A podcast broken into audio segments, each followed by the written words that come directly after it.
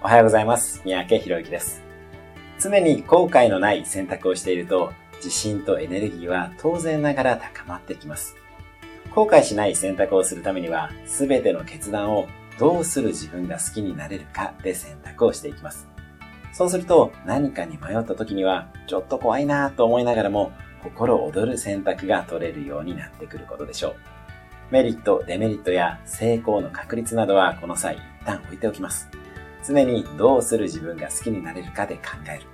心躍る選択をしていく。そうすると、どんどん自分のことを好きになっていくので、自尊心が上がっていきます。セルフイメージも上がっていきます。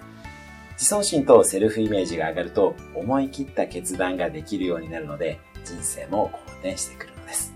日々、お気に入りの自分として行動をしていきましょう。今日も最高の一日をお過ごしください。